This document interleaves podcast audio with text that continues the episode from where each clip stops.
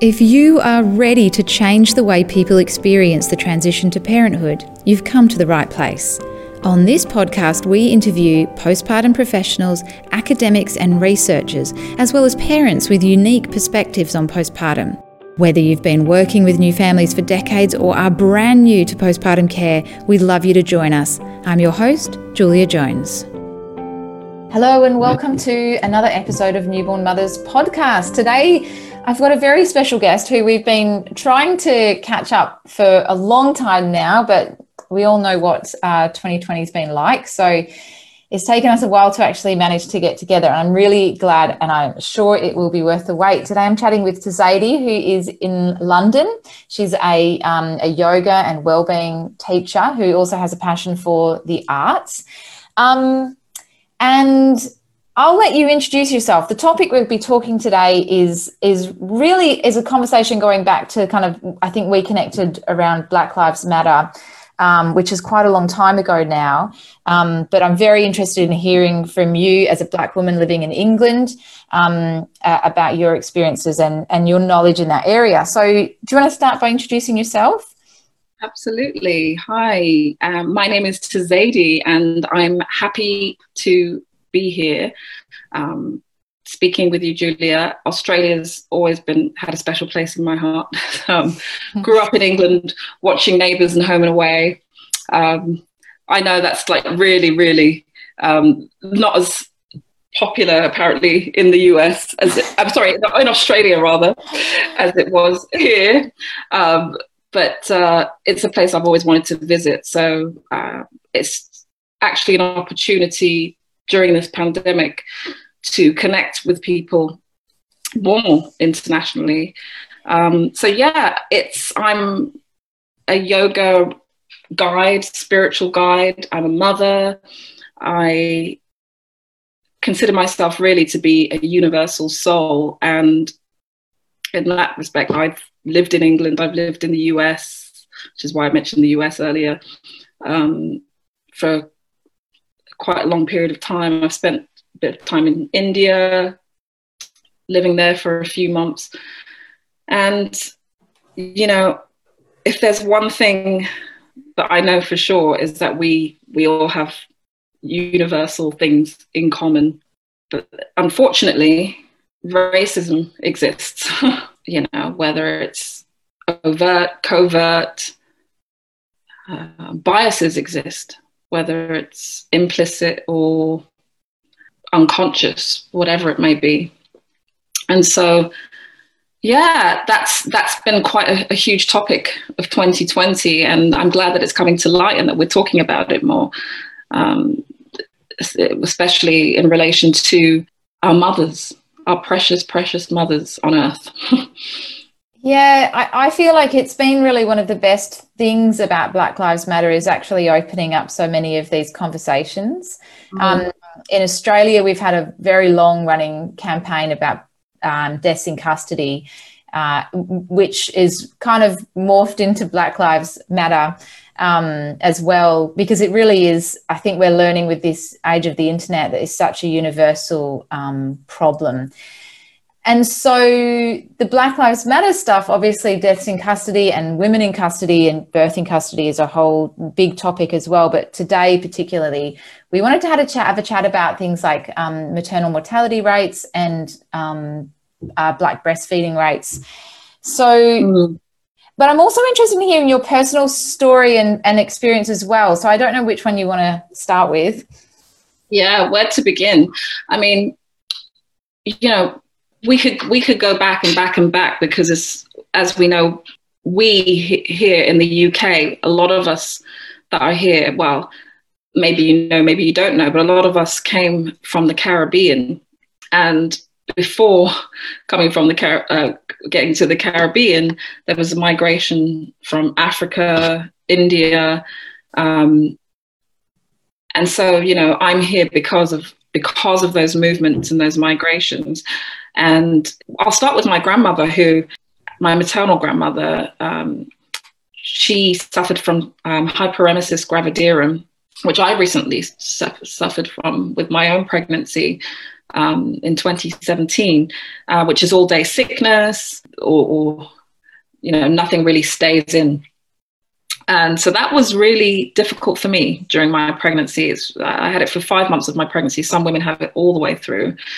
And it was definitely a wake up call for me in terms of, okay, pregnancy, I heard about that there could be aches and pains during pregnancy itself, but I didn't realize it could be such a, a difficult time. Having been teaching yoga um, before then, I decided to do a pregnancy yoga diploma after that horrible five month period. Um, and that just was the most wonderful thing I could have done for myself, for my empowerment um, during my pregnancy and birth. And that's why I now uh, particularly specialize in teaching pregnancy yoga. And, um, and then, uh, of course, we get to uh, the, the postpartum. And I had, you know, various ailments, diastasis recti, separation of the ab muscles. Uh, my baby had tongue tie, um, which I diagnosed myself because I'd learned about it during my training. But unfortunately, this is something that gets missed time and time again. And so many women I speak to, um, I have terrible, terrible problems with breastfeeding. And even though I was aware of it, brought it up to uh, the health workers, it, still affected my breastfeeding experience. And, and it was quite, it was hard. And um, this is something that wasn't widely talked about, apart from, you know, a few sort of educational resources if you go seeking for them. But it, I, I, feel like this, these conversations need to be had amongst families, first of all. Um, and, and, obviously, cultures are different. So over here, you've got what we call the, the, the stiff upper lip, certain things that you don't always talk about, which is beginning to loosen a bit. And then even within um, Caribbean culture, you know, there are certain things that uh, it's a generational thing. So my grandmother maybe was more open than a lot of other grandmothers, but there's just certain things that you keep to yourself or you don't talk about too openly, um, even if it's within your own family. So it's been an enlightening experience to say the least. Be, having going through pregnancy, becoming a mother, and ailments that I've had actually up until even quite recently, um, almost three years later after giving birth, because I've listened to my body because I did this training and these practices, these these uh, well-being practices, uh, I'd say, yeah, most of the time I've at least known that there was something wrong before uh, a health professional, and I'm so grateful for our health service, our national health service. It's a great service. Unfortunately, it's just overworked. So let's talk about that because you hmm. and I did a little bit of research when we were preparing for this, and we were just sort of talking about US statistics a lot because a lot of kind of um, culture comes kind of comes out of the US, even though these problems are fairly universal. So we've all kind of heard and read a lot about um, maternal mortality rates for Black women living in in the US, for example, um, and and you kind of assume that that's you know, obviously racism, but also because they don't have the same kind of public health infrastructure. But then you were just telling me that, in fact, even with the NHS, that that the maternal mortality rate in the UK is is yeah, a black woman is five times more likely to die and suffer complications from pregnancy and birth than a white woman in the UK in 2020. And, um, that, and that yeah. compares to the US. Did you say they were th- three? Three, t- well, three times. Yeah, the, the statistics that are currently published show that the US is three to four times more likely. These statistics are are quite uh, they're alarming. Um, I lived in the US for ten years of my life, so I have had the opportunity to see what life can be like in the two places. And even though there isn't a national health service, there is something called Medicare, um, which you know uh, is available for people. So it's based on your income. Um, so there's different types of insurance, and then um, so, so, you know, it, and it varies by state. For example, Atlanta has the highest maternal mortality rate in the US. It, it it's uh, doesn't have as many um, birth centers or some people have to drive apparently i think it's 90 minutes to get to specific units in atlanta mm. so it, and and the thing is when we're talking about these things like we we may generalize and say the UK the US but then the, the the US is so big and then there's different states have different rules and different um, policies even I think that's what it that's what it ultimately shows though that these mm-hmm. policies mm-hmm. matter that that these aren't the fault of individual women but that if the the maternal death rates are so different in one state than another then we can clearly see by funding and the policy and the you know that that's why this is happening. Absolutely. And to, to give some hope uh, i was listening to a, an amazing talk recently um, that mentioned that in north carolina um, these rates have improved dramatically compared to how they were. Still a long way to go um, but because medical providers have been incentivized, um, whichever way works, right, um, to do risk screening for pregnant Medicaid patients um, to complete their postpartum visit.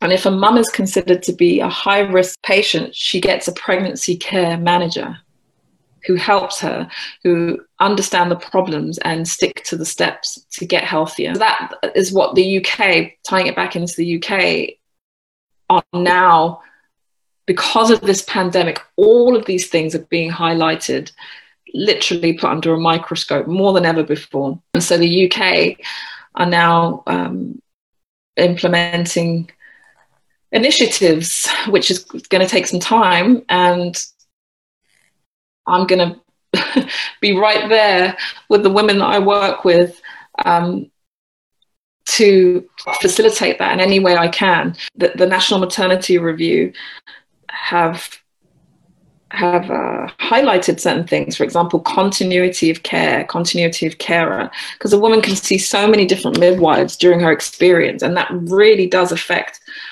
information consistency, um, how she feels, whether she trusts what's going on. She might go to one appointment and hear one thing, go to another appointment point and hear another thing. This is why it, it, it's so important to have this consistency, and even to have um, people that that look like like themselves um, in positions. You know, yes, we have a lot of Black women working in the NHS. In fact, there was a, a recent program on BBC One talking about how Black women save the NHS um, working late overnight shifts for for years um, when other people didn't want to work those shifts. But in terms of lead midwives or people in positions of making decisions, the which policy. really yeah, this is something that um, hopefully, hopefully going to be improved with the appointment of the chief midwifery officer, who, who happens to be a woman of color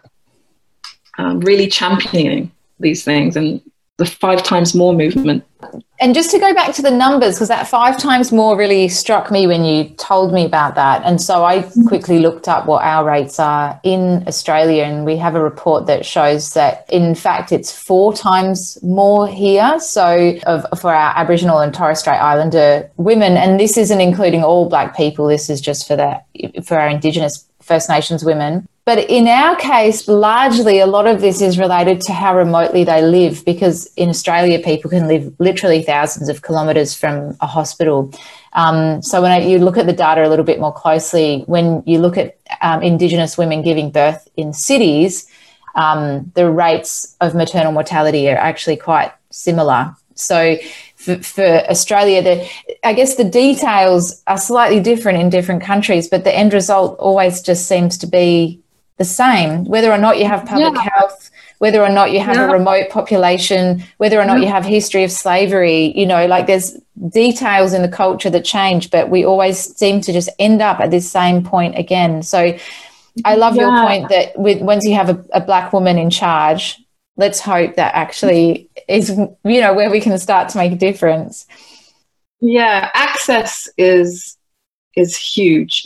Um, so whether it just talking about socioeconomic factors if you are a person of color you are encouraged from childhood to work twice as hard or even three times as hard as somebody who is not a person of color to even get a smidgen of a lifestyle of what a, a person that's uh, you know a white person has for example. If you have two jobs so for example in the us i lived in new york. Most people had two or three jobs whether they were white black yellow purple. You may not be able to get to an appointment. You may be still working while you are pregnant you miss a phone call, maybe that one phone call that's checking up on you, you may get to an appointment and have to rush through an appointment because there's lots of patients to see, right? And so, in a very short 12 to 15 minute appointment, all your concerns and questions may not be answered.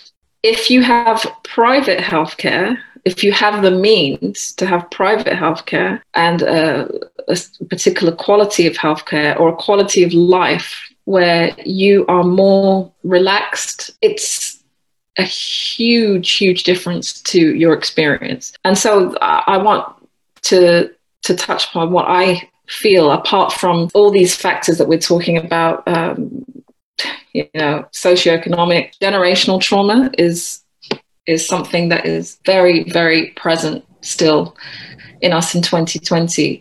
There's something that um, was called weathering. Have you ever heard of weathering?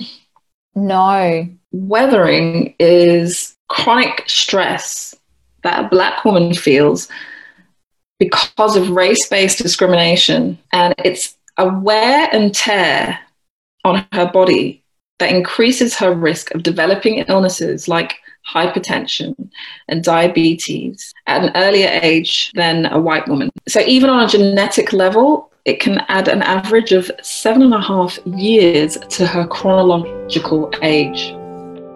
Hey there, I'm interrupting this podcast to let you know that if you are really enjoying this episode, then you'll really enjoy Newborn Mothers Collective too.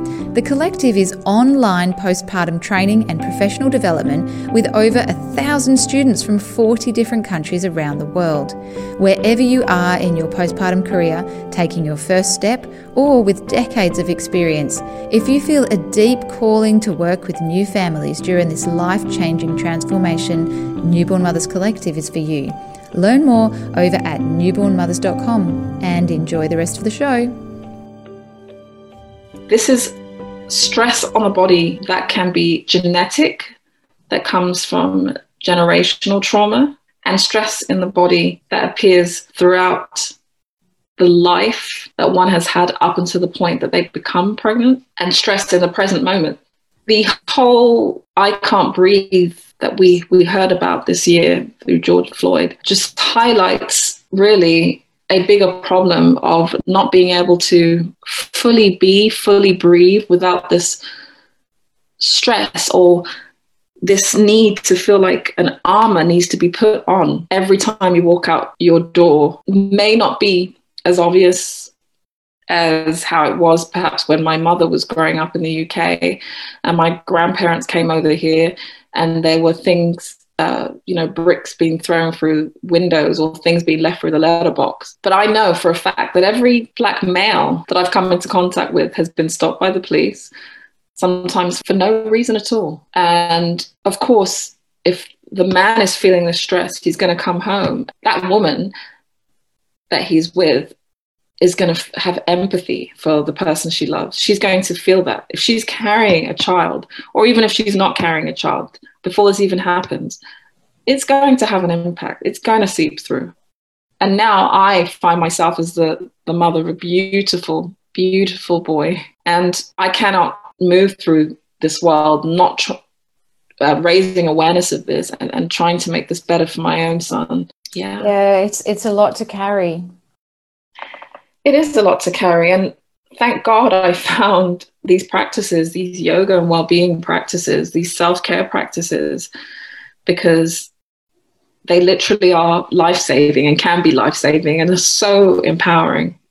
Mm, I think it was interesting you mentioned that that kind of metaphor of I can't breathe, which is also very literal, but that breathing is such a strong part of yoga as well, a way of reclaiming your breath.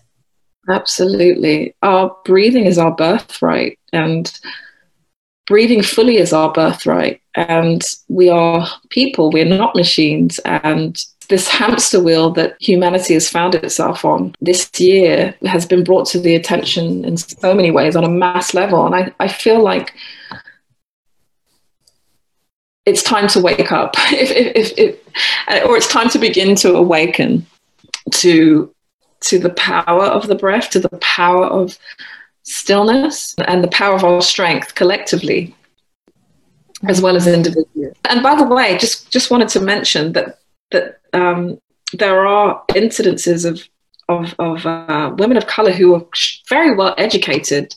You know, I myself have, have uh, I'm university educated. I've done various trainings. I've lived in different countries and trained and I've known of other women of color. So it's not always um, um, a wealth thing. Even sometimes people who are living quite well or, or considered to be educated still experience this stress and, and trauma. It's not something that can be fixed just with with one method but an awareness of each individual that listens to this podcast that reads an article there's lots of ways that we can can individually make a change to to help improve these rates. Yeah. Yeah, and I, I want to hear about that change in a minute. But just before we move on to that, I'm also interested in hearing a little bit more about black breastfeeding rates because I know that's something else that you have spent a lot of time thinking about and and learning about. So, is there anything you can tell us about black breastfeeding rates? Not so much about the rates. I'm not that I don't know much about the rates, but what I do know is that breastfeeding saves lives. And what women need is that after, well, before they give birth, they need to be educated um, about breastfeeding, that it's not always such a natural thing as soon as baby comes out of the womb. And also, um, the time needs to be taken to really show a woman, you know, positions that she can be in um, in order to help baby get a good latch. I know that, again, coming back to stress, that if you're particularly stressed and exhausted, as most new mothers are, that the milk let down is not going to flow as easily. So, again, all these factors that we talked about, these environmental factors, um, and when I say environment, I'm talking about the outer environment as well as your your environment, how you feel inside. Um, if you're there, you know, in the first few hours of baby's life, worrying, am I going to be listened to? Or I've just had a traumatic birth experience. These unfortunate situations that occur, that uh, there is this belief that women of color don't feel pain as much as you know because they we're used to pain, whether it be through um, slavery um, in America and through Caribbean, or we were kings and queens of the earth before any of that.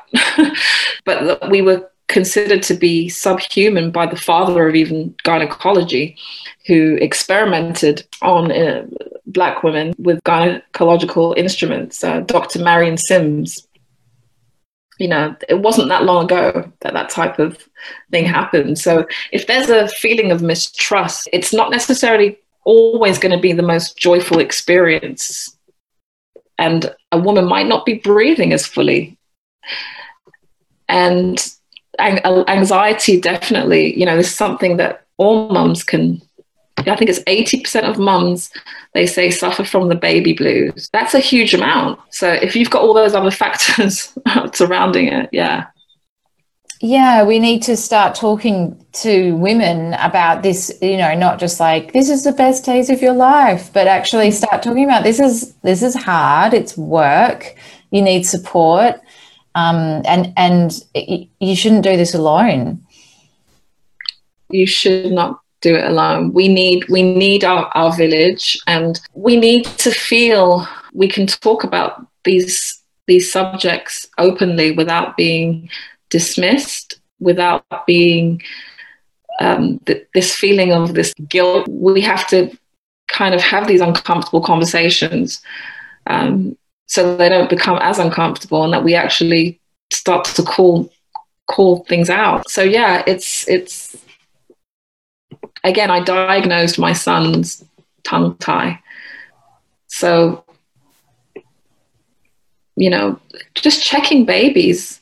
It, it doesn't take long to check. Just checking a baby's tongue when a baby's born, it can save lives. Can save, um, can make sure baby help make sure that baby gets nutrients that the baby needs at the beginning of its of, of, of its life. And if you're gonna if baby loses weight obviously babies lose weight anyway but if babies continue to lose weight while they're not getting the nutrients they need they're going to have to go back into hospital which is going to actually sp- take a lot more time on on um, those services.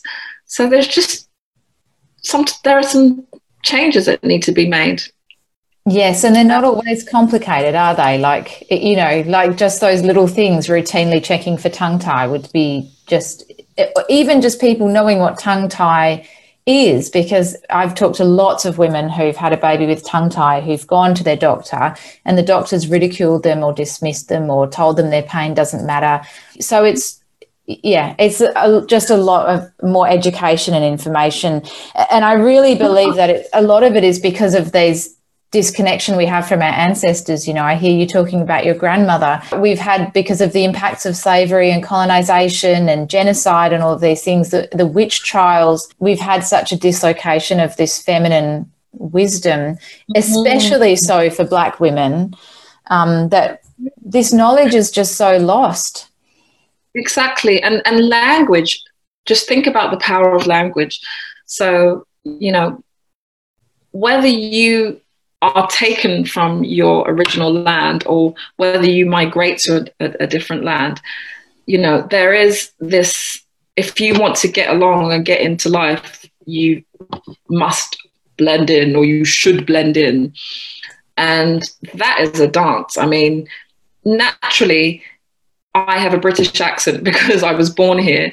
My grandmother had a Caribbean accent there were words that she used, patois that she used. But as the generations go on, if those traditions um, are not revered and respected, or if a particular hairstyle that you have that comes from your culture is considered to be quote unquote unprofessional, and you've and, and a person feels, well, okay, I'm going to have to change actually fundamentally who I am or who I, you know, part of my culture in order to just get a job. That those things are really um, damaging. And language language it, if somebody took away your voice or how you speak or how you express yourself or it was you were told you have to speak like this or you have to use this language so we can understand you and so you know you slowly start to use your own language or your own voice it's like your own melody. It's like your own melody. It's like, what is that melody again?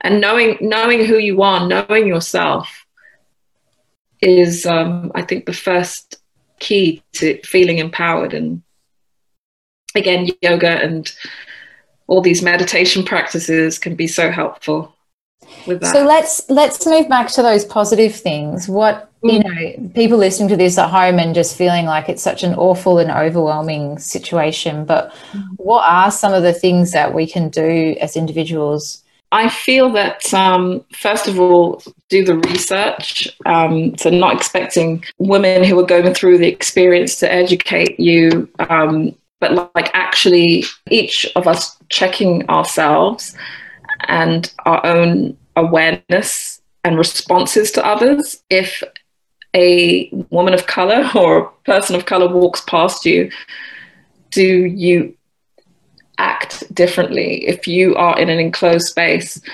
um, with someone that's a person of color?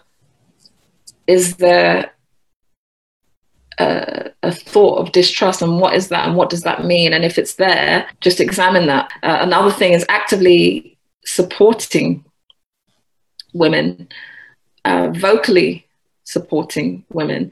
So we had this whole sort of black squares on social media that happened during 2020 where people um, gave and amplified voices um, for a day but beyond that black square, just on a regular basis, support with with your dollars.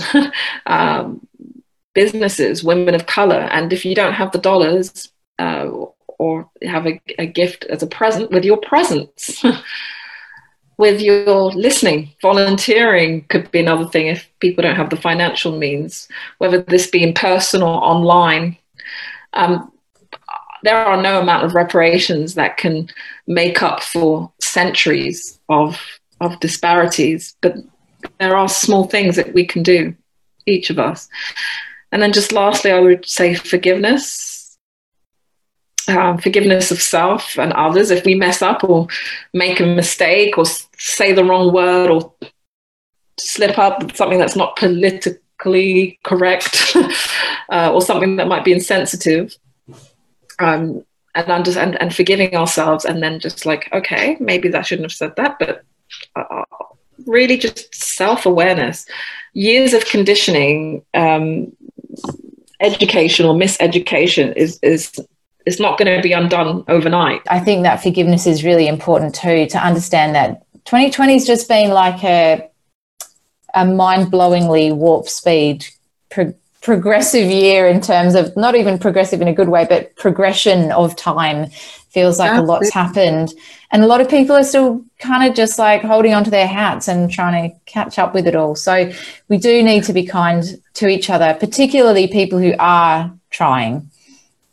Absolutely, absolutely, and it's it does start with yourself. Having some self care you can't treat others with love and kindness if you're not treating yourself with love and kindness. Taking a breath for yourself, taking five minutes for yourself, at least, and just breathing, honoring your breath for a few moments, taking a bath, dancing, you know, whatever it is that gives you that element of peace and joy and relaxation. Because happy, the happier you are and the more present you are, the more you can be awake to what's going on around you and not funny because we're we're all in our bubbles during the pandemic but not being so much of a bubble where you have your protective bubble but um, a bubble where you can't actually relate mm. to a human being. And and and, and uh, you know let's just let's just think about it. I mean race is race is a social construct. Um, that was created to divide, conquer. Um, it's it's been big business for people for those that wanted to gain power. Um, and that's not to dismiss that, that racism exists, but race itself is a social construct. We are the color we are based on the amount of melanin in our skin, um, based on years of perhaps being one part of the uh, equator. We're human beings. We are not our bodies. We are not our even our, our identities that what we consider ourselves to be. We are so much more than that. And if we see ourselves as that and realize that others are, that's a good start.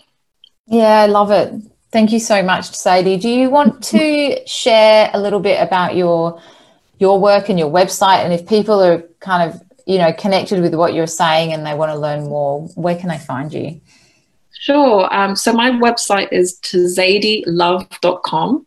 Um, so it's T Z A D D I L O V E.com.